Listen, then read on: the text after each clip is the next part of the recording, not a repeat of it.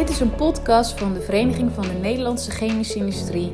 In deze derde aflevering een eerlijk gesprek over biogrondstoffen onder leiding van Rosine Steensma.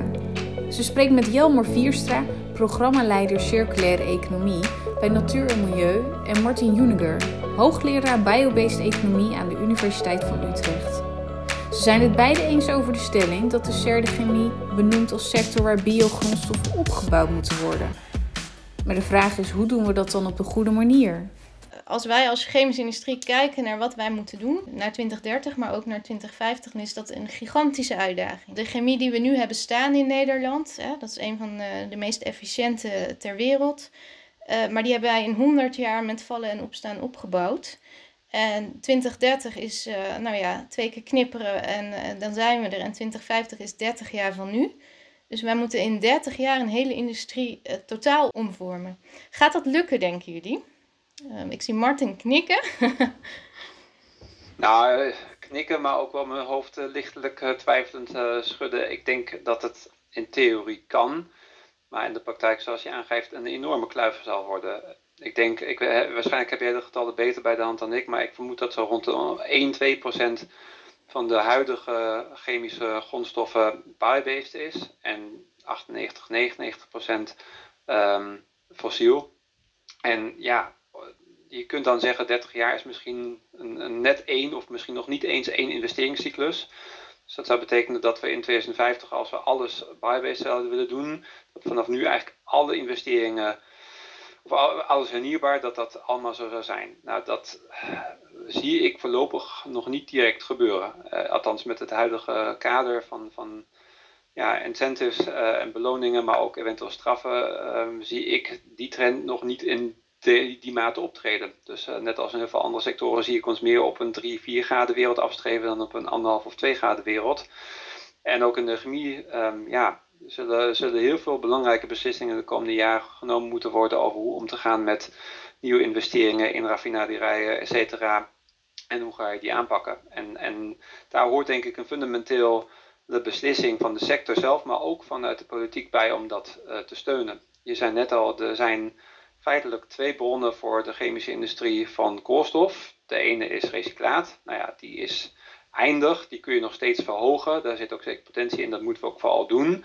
Maar als we de scenario's kijken alleen maar naar plastic, wat in de toekomst waarschijnlijk de vraag gaat worden naar plastic uh, en ten opzichte van wat aan recyclaat beschikbaar komt, dan zijn er eigenlijk twee andere bronnen. De ene is koolstof uit de lucht halen. Nou, dat is wat mij betreft een vergezicht waar mensen soms de vlucht naar voren naartoe aantreden van ja, dat, dat gaat het worden. Nou, misschien in 2050 dat dat enige substantiële volume kan hebben, maar dat doen we niet vandaag, want het is nog veel duurder. En dan zit je uiteindelijk met biomassa als, als maar de meest belangrijke bron om zeg maar, uh, aan te vullen wat je aan extra materiaal nodig hebt als je sowieso in, wil intensiveren wat je kunt rectificeren, wat je kunt recyclen. Ja, en als ik dan kijk wat er in de praktijk gebeurt, ja, er zijn wat initiatieven voor de productie van PLA. Ethanol is natuurlijk een van de grootste belangrijke stoffen die, die biobased geproduceerd wordt.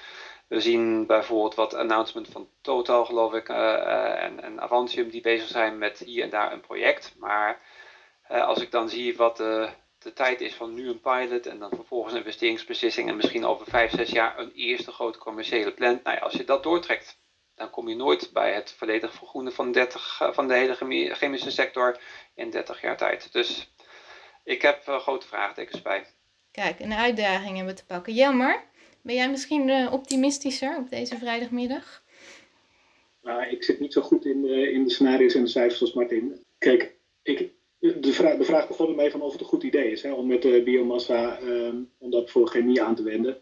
Ja, ik, denk dat wel, want wat, uh, wat natuurlijk klopt is dat je voor materiaaltoepassingen zoals chemie, dan heb je, daar heb je gewoon organische moleculen voor nodig.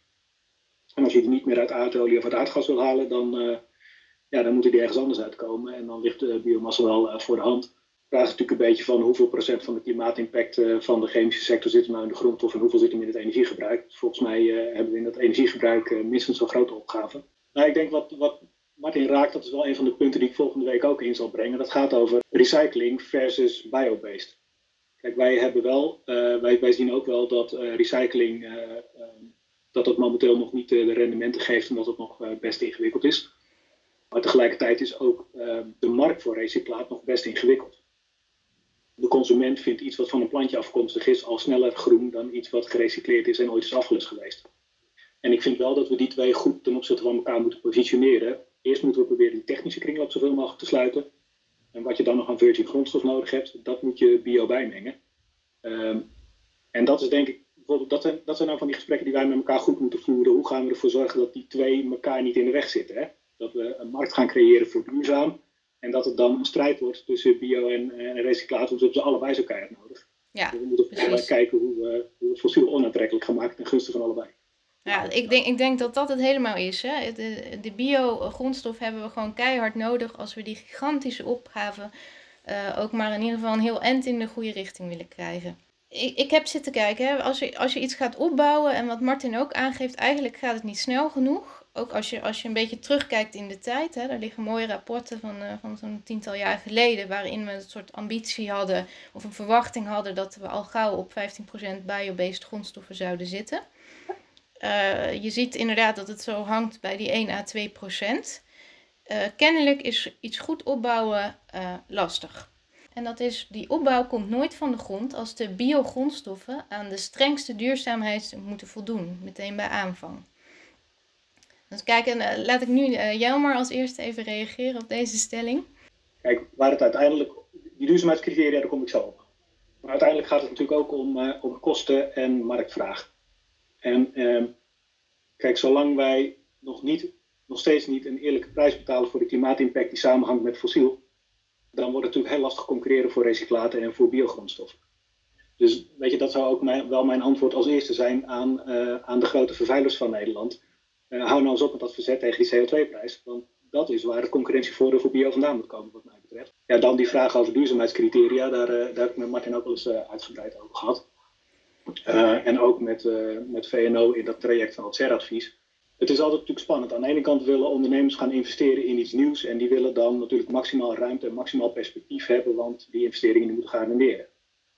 En tegelijkertijd wil je ook leverings, of hoe zeg je dat, een soort zekerheid hebben in het politieke speelveld. En de politiek kan, meer zekerheid geven op het moment dat duurzaamheid beter geborgd is. Want dan, dan voorkom je discussies in de toekomst.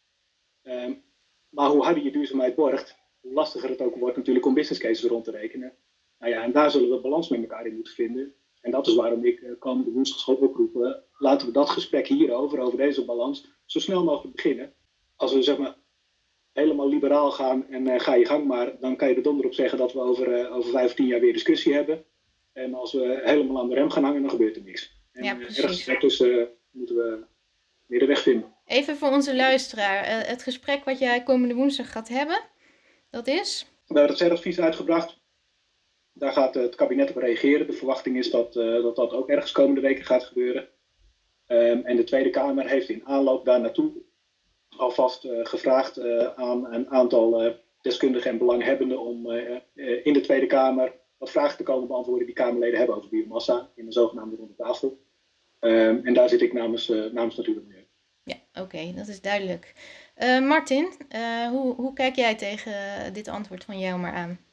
Nou ja, laat ik zo zeggen, eerst naar de stelling, wat zijn precies de strengste duurzaamheidseisen?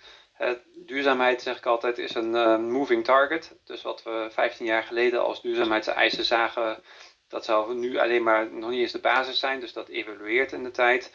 Um, maar ik denk, en dat vond ik eerlijk gezegd een kleine revolutie die alleen niet is opgemerkt in het CER-rapport, is dat voor het eerst, naar mijn beste weten, ooit een advies naar een overheid is gegaan um, voor verplichte duurzaamheidscriteria ook voor materialen in. Hè? Dus waar we al sinds een jaar of 10, 11 in de RED 1 duurzaamheidscriteria hadden voor vloeibare uh, uh, biobrandstoffen. En in Nederland hadden we ook al diverse jaren criteria voor de gebruik van biomassa voor, um, voor, voor warmte en elektriciteit. En die gingen best ver. Um, hebben we nu voor het eerst dat we zeggen, ja, het heeft niet zoveel nut om te zeggen van ja, als we nou biomassa gebruiken voor die stoomopwekking, want dat is ook een aanzienlijk deel van de chemische sector die je nodig hebt, de hoge temperatuur proceswarmte. Maar tegelijkertijd de biomassa die als grondstof erin staat, die hoeft niet duurzaam te zijn, dat is gek. En dan krijg je eigenlijk uh, ongewenste leakage effecten, dat je dus de duurzame biomassa gebruikt voor energie en onduurzame biomassa gebruikt voor, voor materialen. Dus als we naar een totale duurzame bio-based economy willen, dan heeft het niet zoveel nut om maar aan subsectoren duurzaamheidstargets te zetten. Dus ik ben zelf heel erg blij met het feit dat er een advies voor een duurzaamheidskader komt voor alle materiaaltoepassingen uh, naast die van energie. Dan is de volgende vraag, ja, wat is streng? Uh, ik had afgelopen week maandag nog een workshop over de RED 2 criteria. Dat zijn de criteria voor biomassa uh, die afgesproken zijn in, op Europees niveau. Die gaan iets minder ver dan de Nederlandse. Die zijn wat basaler. Er staan bijvoorbeeld geen sociale criteria in. Maar tot mijn verbazing was eigenlijk um, zowel vanuit de NGO's, WWF als daar, maar ook vanuit de, de bosbouwsector zelf, kwam het antwoord op mijn vraag of zij wel dat zouden accepteren, duurzaamheidscriteria voor alle toepassingen, was dan een volmondig ja, dat kunnen wij wel. Dus de huidige criteria uit een iets afgezwaktere vorm op Europees niveau lijken voor in ieder geval de Europese bosbouw en ik denk ook agri-sector, al kwam dat niet in die workshop aan bod, haalbaar.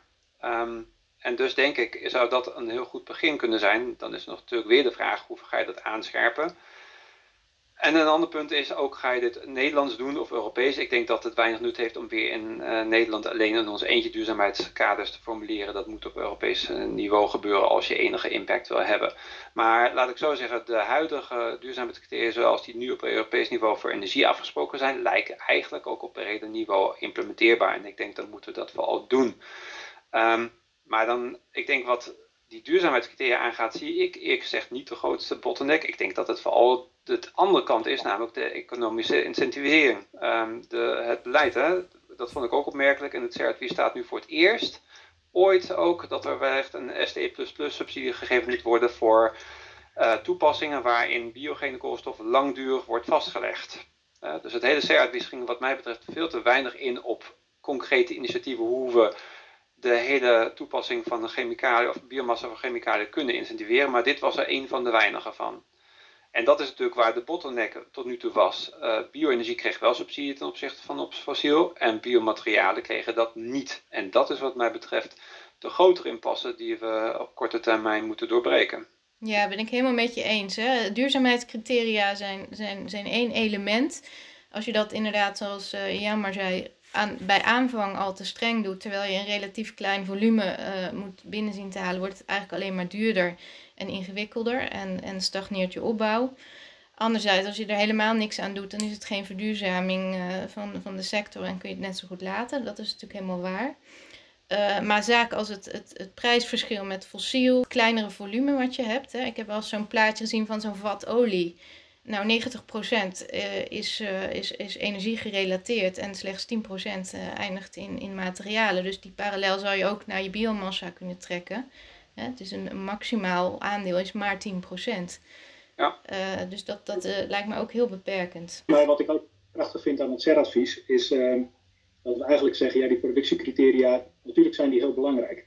Maar uiteindelijk zit vanuit een meer holistisch perspectief naar hoe ben je je economie aan het verduurzamen, moet je niet alleen naar die productiecriteria kijken, maar um, biomassa. Nou, ik weet niet hoe, hoe Martin dit met me eens is, maar linksom of rechtsom, het is een schaarse grondstof. Vroeg of laat. Helemaal mee eens. En schaarse grondstoffen, die moet je inzetten op de plek in de economie waar ze ook het meeste toegevoegde waarde hebben. Dus juist het feit dat we nu een keertje um, dat niveau zijn uh, overstegen van ja, als het maar aan productiecriteria voldoet, dan is het anything goes wat je ermee doet. Nee, zo werkt het niet. Met een schaarse grondstof moet je ook heel goed kijken waar je het voor inzet. Het is juist die combinatie van uh, productiecriteria en goed kijken naar toepassing, die maakt dat je echt met een duurzaam verhaal bent. Ja, en daarom zegt uh, het CER-advies ook natuurlijk die hoogwaardige inzet, die moeten we versneld gaan opbouwen. En dat is in die chemie. Jammer, uh, nog meer uitdagingen die jij, die, die, jij ziet bij die opbouw. Hè? Waar, waar stagneert het nou op? Je hebt uh, altijd uh, gebrek aan marktvraag, prijsconcurrentie. dat zijn toch wel de dingen die je ook altijd terug hoort. we moeten ook versneld innoveren. Hè? Niet alles is al uitgevonden.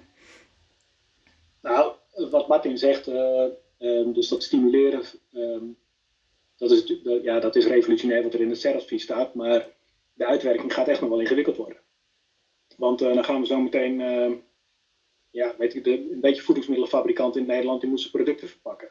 En dan kan die kiezen tussen papier, wat al uh, eeuwig van biomassa is gemaakt en nooit gesubsidieerd is geweest.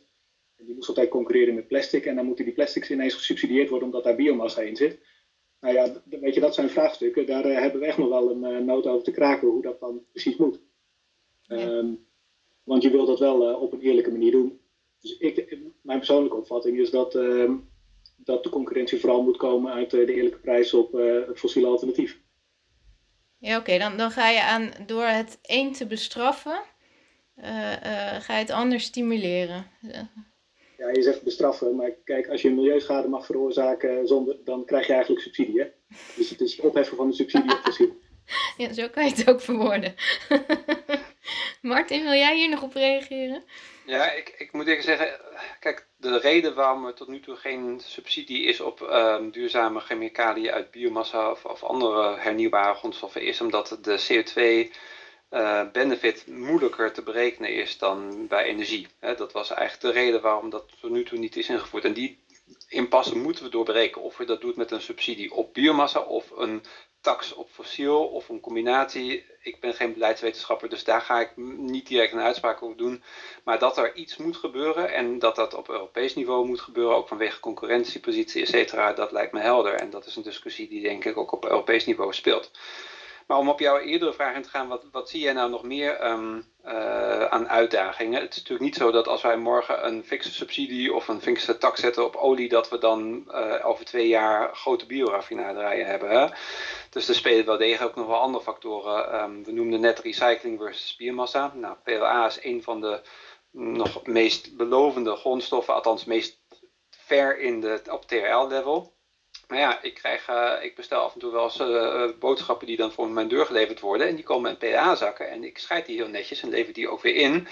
Want ik weet dat ze horen niet bij het plastic. Want het vervuilt eigenlijk. Het PA heeft een hoge zuurstofgehalte. En als je dat gaat mengen met PE of PP of wat dan ook, krijg je weer gedoe. Dus het systeem smart nadenken van hoe ga je nou op welke sectoren die biomassa inzetten. Uh, is dat ook slim om het in alleen maar kortlevende producten te doen als plastic of juist in raamkozijnen of wat dan ook, waar de biogene koolstof dan ook nog extra lang uh, wordt vastgelegd. En dat was je derde stelling, kwam we denk ik zo nog op, hoe ga je dan ook de end-of-life uh, oplossing, hoe vaak moet je het, wil je het cascaderen voordat je niet uiteindelijk ook nog een energietoepassing geeft. Want je noemde het net al zelf, hè? we hebben van elke vat olie gaat pak een beet 10, 15 procent naar de chemische industrie en 85 à 90 procent gaat naar transport. En ook in het CERT staat de zware transportsector met name nog steeds naast chemie als een hele belangrijke, die, waar nog steeds ook een gigantische uitdaging is om te verduurzamen. Dus gaan we strikt het circulaire economieprincipe uh, volgen om zoveel mogelijk die biogene koolstof in die kringloop te houden? Of accepteren we dat er naast materialen ook een substantiële energievraag is in de maatschappij en zeggen we nou, we gaan ook bewust sturen op een gedeelte downcascaderen en vervolgens als brandstof gebruiken? Dat vind ik nog wel een belangrijke vraag. Ja, vind ik een hele interessante. En ik ben ook heel benieuwd wat, uh, wat Jammer daarvan denkt. Dat er waardeloze reststromen of uitgecascadeerde reststromen ooit in energie worden omgezet. Ik geloof niet dat daar heel veel weerstand tegen is. Maar je ziet in de praktijk dat dat, dat economisch vaak niet uit kan. En dat er toch op een of andere manier, of via een bijmengplicht, wat toch betekent dat je de consument dwingt tot het betalen van een hogere prijs, of via een subsidie, um, die energietoepassing dan uiteindelijk uh, um, uh, gerealiseerd moet worden. Ja, en dan is meteen weer de vraag van, eh, ben je dan niet um, een potentiële materiaaltoepassing oneigenlijk aan het concurreren? Dus dat is wel een, wel een interessante puzzel nog. Ja, en daar, daar zie ik een, een, een moeilijkheid voor de opbouw in die materialen. Zonder einde levensduuroplossingen is de inzet van biomassa niet duurzaam. En, en, en die stelling heb ik, heb ik zo neergezet, omdat als ik, uh, als ik dit lees en als ik daarover nadenk, dan denk ik als je duurzaam wil inzetten, dan ontkom je niet aan het nadenken over die circulariteit. En eigenlijk hoor ik het jullie allebei ook in je, in je verhaal zeggen. ja, maar wil jij reageren op deze stelling? Ja, ik zit zelf dan wel goed in de plastics en de verpakkingen discussie hierover. En daar, want daar is uh, eindeleven natuurlijk uh, gewoon politiek en maatschappelijk een, uh, wel een heftig onderwerp waar veel debat over is. Um, en ik denk, ja, wat Martin net zegt, dat is precies zo'n voorbeeld. PLA, um, ja, wat denk ik nu een jaar of 10, 15 langzaam ziet groeien in eerste instantie met de marketingbelofte van dit is biodegradeerbaar. Dus hier zitten een aantal van de milieunadelen die plastics hebben niet bij. Nou, daar zijn we inmiddels gelukkig wel vanaf, want Het is wel duidelijk dat het onder natuurlijke omstandigheden niet biodegradeerbaar is, dus dat het voor plastic soep en, uh, zwerfafval geen oplossing is. Um, ja, daarvan wordt dan nu gekeken, ja, maar, maar het is wel biobased. Uh, en moet het dan niet gewoon als een uh, recyclebaar plastic in de markt gezet worden? Ja, en dat, dat wringt dan weer een beetje met, met onze visie op, op, op hoe wij die technische kringloop gaan sluiten. Um, we zijn met elkaar een behoorlijk complexe afvalberg aan het creëren. Um, een belangrijke drijfveer daarbij is dat voedingsmiddelenbedrijven of uh, verpakkend bedrijfsleven verpakkingen veel gebruikt om onderscheid te maken ten van elkaar. Dus we hebben een enorm complexe afvalberg. Uh, ja, en hoe complexer die afvalberg is, hoe kostbaarder die is om te recyclen en hoe lager het milieurendement van de recycling is. Dus wat mij betreft hebben we ook uh, echt wel uh, decompliceren van die afvalberg nodig. En dat betekent ook dat je erover na moet denken hoeveel polymeren willen we nou eigenlijk hebben in, in, in de afvalketen. Ja, dan moet, het, dan moet de milieuwinst in de productie wel heel hoog zijn om voor dat milieunadeel wat je verderop in de keten organiseert uh, te compenseren. Ook daar moeten we met elkaar, uh, denk ik, de goede sommetjes over maken. Maar gelukkig spelen aan niet enige bioplastic. Hè. We hebben ook gewoon uh, compatible biopolymeren als bio-PE, biopet en bio-PP. Maar ja, dat is, ja, dat is wel, ook weer een interessante puzzel. Ja, daarom, het is zeker interessant. Martin, ik heb daar eigenlijk ook nog wel een vraag over. De, uh, uh, als mensen het hebben over waar is het nou het meest kansrijk om, om uh, snel die biogrondstoffen in te zetten op een duurzame manier, komt inderdaad vaak de kunststoffenhoek langs. ben je het daarmee eens? kun je dat nuanceren misschien? Nou ja, het gaat om, om denk ik meerdere dingen. Het gaat om de technische mogelijkheden en het gaat ook om volume. dus, dus hoeveel kun je nou waar in welke sector en het is op zich leuk als je ergens in een uh, lubricant sector of zo ook biobased kunt produceren. Dat zou uiteindelijk ook wel moeten, maar dat gaat niet de, de grote volumes uh, beïnvloeden. En we willen juist van olie als grondstof, als grootschalige commodity af. Dus dan denk ik moet je ook focussen op de, de grote toepassingen. En dan zijn plastics denk ik een van de belangrijkste. Um, ik denk ook dat uh, misschien ook nog wel belangrijk is om te kijken naar de levensduur. Hè? Dus hoe lang hou je die koolstof vast? Plastic heeft vaak het nadeel, althans in sommige verpakkingen, uh, toepassingen als verpakkingen, dat het eigenlijk best kort is. Dus dan komt het toch binnen een x aantal jaar vrij. Dus je zou denk ik ook nog extra aandacht moeten besteden aan hoe kunnen we biogene koolstof zo langdurig mogelijk vastleggen. Zodat je echt negatieve emissies hebt, dat je die koolstof uit de atmosfeer houdt en vasthoudt. En om even op de oorspronkelijke stelling terug te komen. We hebben twee jaar geleden in onze groep een grote uh, studie gedaan voor de Europese Commissie. Onder andere naar biobased plastics en de milieuprestaties. En ook naar het levenseinde. Nou, daar zien we eigenlijk een trilemma. Namelijk tussen recyclen, gebruik voor energie en uh, landfilling. Laat ik met het laatste beginnen. Hè. Landfilling, het opslaan in, in, in stort is eigenlijk compleet onwenselijk vanuit een circulaire gedachte. Want uh, dat, dan hebben we meer resources nodig en die wil je juist zo efficiënt mogelijk behouden. Maar omdat biomassa biobased is, als je dat spul kunt opslaan zonder dat het kan oxideren, dan zorg je feitelijk voor negatieve emissies. Dus vanuit puur en enkel dat perspectief is het, komt het uit de LCA's vaak als een best aantrekkelijke optie gerold. Um, nou, ik denk dat we toch met elkaar eens zullen zijn dat we dat niet willen. Hè, maar even om het te highlighten. Uh, dan is de tweede natuurlijk recyclen. Dat we zeggen van um, ja, we willen uh, zoveel mogelijk hergebruiken en de druk op de productie van biomassa, want die is schaars, daar ben ik het mee eens, zoveel mogelijk uh, vermijden. En dus willen we het zo lang mogelijk hergebruiken.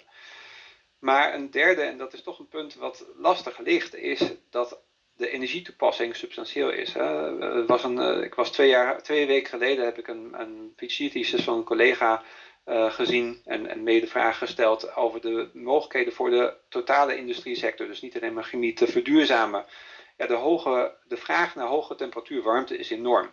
Mm -hmm. Die kun je gedeeltelijk elektrificeren, maar lang niet alles. Tot 2030, tot 2050 is nog een ander verhaal, maar de komende 10 jaar. Dus dan is ook weer de vraag, ja, wat ik net al zei, hoe vaak is zinnig om te recyclen, want ook de kwaliteit van het recyclaat uh, gaat natuurlijk achteruit. En hoe ga je de, de, de procesenergie opwekken? En dat zijn geen triviale vragen die nu even een podcast. Dat hangt heel erg van de specifieke keten, et cetera, af. Maar dat zijn wel de end-of-life opties waar je heel goed naar moet gaan kijken en zeggen waar gebruiken we wat voor. Ja, Uh, de, ik, ik kan me daar ook goed bij voorstellen dat je, dat je dus de inzet van bio-economie, dat je daar altijd een circulariteitsgedachte aan verbindt. En dat, dat, dat zeggen jullie een beetje en dat begrijp ik heel goed. Maar omdat wij aan de basis zitten van zoveel materialen, hè, echt een beetje aan het begin van de keten, is dat natuurlijk ook wel heel erg lastig. Want jij maakt een grondstof, daarvan maak je een basischemicaliën. En pas als jij dus weet hoe die, hoe die zich verder verplaatst in die hele keten, kun je uiteindelijk zeggen of je het helemaal goed gedaan hebt of niet. Ja, dat... en dus wordt denk ik samenwerken in de keten, en dat speelt, staat natuurlijk centraal bij alles wat met circulaire economie uh, te maken heeft. Dat zal een cruciale rol spelen hierin, denk ik. Ja, en dat is dan altijd heel makkelijk gezegd. En, uh... als wetenschapper zeg je dat, of als NGO waarschijnlijk een stuk makkelijker dan als stakeholder in de keten, ja. Ja, precies. Oké. Okay. Overheidsprikkels. Ja. Eh, met het feit dat we producentenverantwoordelijkheid hebben op verpakking in Nederland. Dat maakt dat we in ieder geval uh, formeel, of formeel en ook vooral financieel eigenlijk het verpakkend bedrijfsleven verantwoordelijk maken voor een goede end of life van de plastics wat in verpakkingen zit. Ja, inmiddels is die rekening voor het verpakkend bedrijfsleven 200 miljoen euro. Die voorspellingen zijn dat die gaat oplopen tot 350 miljoen euro. Ja, daar ontstaat echt wel iemand die regie over die keten moet gaan pakken, want van die kosten willen ze heus wel af. Ja. Uh, en, uh, en de grap is denk ik dat daar zie je ook wel um, evolutie in dat denken daarover. Waar vijf tot tien jaar geleden producentverantwoordelijkheid voor het verpakkend bedrijfsleven nog vooral was hoe regelen we op zo'n goedkoop mogelijke manier uh, dat we aan die eisen voldoen. Dat je nu ineens ziet dat een kennisinstituut duurzaam verpakken, wat daaruit gefinancierd wordt met een state of sustainable packaging, komt met hele verhalen over hoe we die hele keten inderdaad moeten innoveren. Kijk, het wonderlijk is natuurlijk, uh, Martin zegt terecht van die verpakkingen die hebben vaak een hele korte levenscyclus. Tegelijk zijn het vaak ook um, de plastics met de hoogste producteisen. Want het moet voedselveilig zijn, het moet ja. barrière-eigenschappen hebben. En de vraag is natuurlijk, hoe gaan we dat soort uh, materialen nou zo ontwikkelen dat ze en aan die eisen voldoen, maar dan het liefst ook nog dat ze ergens een keer een tweede leven in die langdurige toepassingen, waarvoor misschien de eisen wat lager liggen, uh, kunnen krijgen. Ja, dat is eigenlijk nog wel een leuk punt. Ik uh, heb van jouw vakgroep, Martin, een artikel gelezen over de ontwikkeling van die bi circulaire bio-economie clusters. Hè? Dat, wat we dan wel zien en wat we niet zien. En dan zagen ze inderdaad een verschuiving naar chemie, materialen, uh, research. Uh, er waren ook zaken die misten en dat was weinig aandacht voor bijvoorbeeld productdesign. Productdesign en ook weer de kijk naar de keten. Dus ja. um, waar iedereen roept dat ze circulair bezig zijn, zien we in de praktijk dat een aantal chemieclusters, in ieder geval die onderzocht zijn in dat artikel, ja, bezig waren met wij produceren één product en dat verkopen we en daarna zien we of we weten we eigenlijk niet wat ermee gebeurt. En dat is toch ook toch een beetje het, het ouderwetse denken wat we ook in nieuwe sectoren in de bio-based economy nog steeds zien af en toe. Ja. Maar productdesign, ja, daar, kijkt, eh, daar hebben we in onze groep wel vaker naar gekeken. Hè? Barrier properties bijvoorbeeld voor pet, uh, en petflessen en dergelijke. Dat zijn dingen die niet eventjes van nou dat lossen we wel even op. Dat zijn hele belangrijke aspecten. Wat de shelf life is van een fles Coca-Cola. Of, dat, of als die daar vier weken mee achteruit gaat, ja, dan zal de industrie al snel zijn zeggen, nou, doe maar toch de ouderwetse petfles. Ja. Ja, helemaal waar. Ik, uh, ik, ik zit te denken, mijn, mijn luisteraars, onze luisteraars, dat zijn de, de bedrijven in de chemische industrie. Nou, aan het begin hebben we al gezegd, hè, die, die willen verduurzamen en die moeten verduurzamen. Gigantische uitdaging. Als je ze nou uh, iets mee wil geven aan het eind van deze podcast, want die gaan ze luisteren omdat ze het interessant vinden en nuttig vinden hoe jullie stukjes van deze puzzel uh, uh, ook neerleggen. Wil ik wel ineens het schot voor de boeg doen hoor. Um, kijk, we, zijn dit gesprek ook begonnen met dat, um, dat, dat gesprek over van wat zijn nou de milieucriteria die aan de ene kant maken dat je wel aan de slag kan, maar aan de andere kant ook zorgen dat je wel duurzaamheidswinst boekt die je hebt Ik denk dat, dat het heel belangrijk is dat, uh, dat we onze in mekaars uh, drijfveren daarbij verdiepen en dat we daar een, een fatsoenlijk gesprek van maken. Dus ik wil die partijen ook uitnodigen. Weet je, ga, ga niet, laten we niet allebei onze eigen lobbykanalen bewandelen en de ene pleit voor zoveel mogelijk ruimte en de andere voor zo min mogelijk ruimte. Maar laten we gewoon met elkaar in een ruimte gaan zitten om te zorgen dat het goed regelen. Daar wil ik me heel graag volmondig bij aansluiten. Ik, bedoel, ik heb in de 15 jaar dat ik in dit vak zie eerst de biobrandstoffen discussie en vervolgens de biomassa elektriciteit en warmte discussie helemaal mis zien lopen met een soort hype van eerst wordt het als de oplossing gepresenteerd, vervolgens wordt het helemaal afgebrand, letterlijk. Ehm, als we dat voor biomaterialen zouden kunnen voorkomen, zou dat heel erg fijn zijn. Laten we eerlijk zijn, ook bio-based plastics en dergelijke hebben wel degelijk een milieu-impact. Zijn lang niet in alle categorieën beter dan fossiel. Hè. Ze gebruiken land vaak om het te produceren, zeker als het uit voedselgewassen komt. Daar zitten nadelen aan verbonden, daar zitten beperkingen aan verbonden en die moeten vanaf begin af aan duidelijk zijn en niet onder het tapijt geveegd worden. Tegelijkertijd denk ik, ga ik ook nog iets provocerend zeggen naar de chemische sector. Kijk, de chemische sector gebruikt nog steeds 98% aardolie.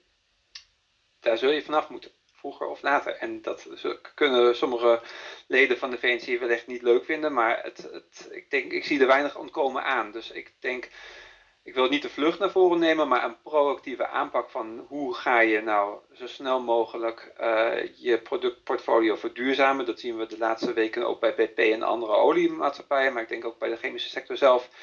Kom met actieve plannen, kom met voorstellen, uh, ga het gesprek aan en neem actie. Wacht niet totdat weer een overheid een, een kader gaat stellen.